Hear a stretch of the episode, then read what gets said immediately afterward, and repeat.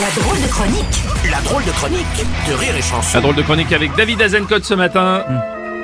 Ah, ça je reconnais, c'est la, la musique du Festival de Cannes. ça. Ouais, au début je voulais celle des Césars, mais même leur musique est chiante. Donc, euh, hein, voilà. Donc vendredi soir, tu n'étais donc pas devant la télé. alors. Eh bah écoute Bruno, le fait est que je vais tellement plus du tout au cinéma que... Ah ah Ah. Méchant David Non, c'est pas bien. Méchant Moi, Non, j'essaie d'être dans l'esprit des Césars, hein, pas du tout culp- culpabilisateur. méchant, méchant Va voir Astérix, petite salope Va voir les petite salope Alors non, j'ai bien vu la nuit du 12.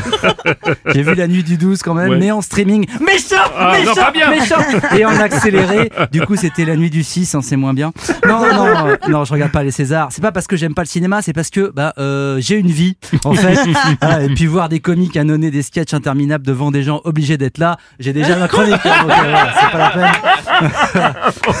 Bon, bah dis donc, il y a quand même eu l'interruption par une activiste là pour le climat de première rénovation. Dernière Ouais, rénovation. pardon, Ouais, dernière. dernière rénovation euh, qui veut nous sauver à raison de l'effondrement. Oui. Ou quand Valérie Damido rencontre Furiosa de Mad Max. Alors, alors il faut bien dire que le happening a été immédiatement coupé par Canal+. Hein, c'est marrant, hein, chez Bolloré, ça coupe pas aussi vite quand ça dérape dans TPMP ou sur CNews. Ah, c'est curieux.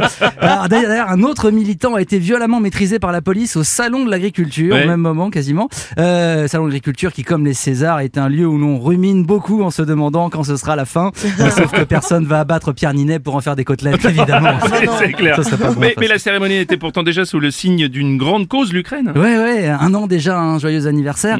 Mais euh, la guerre, le climat, tout est lié, puisque l'Ukraine est aussi atrocement polluée, euh, parce que les bouts de cadavres, les bébés morts, tout ça, c'est biodégradable, ça fait du compost.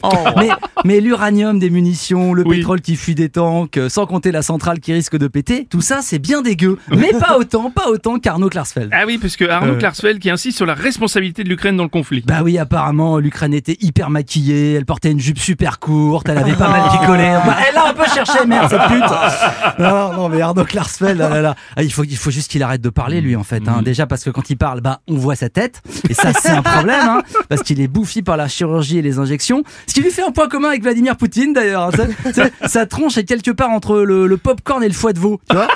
Et, et sa bouche, on dirait une rascasse. Donc, euh, ah, je me dis, son père, Serge Klarsfeld, il doit se dire Putain, j'ai été un bon chasseur de nazis, mais sur ce coup-là, j'aurais mieux fait de me branler. Mais dis-moi, c'est quoi ces arguments, Arnaud Klarsfeld du Ah coup bah c'est comme les- comme d'habitude, hein, c'est les mêmes. hein, c'est les Ukrainiens sont des nazis, euh, des adulateurs de Bandera.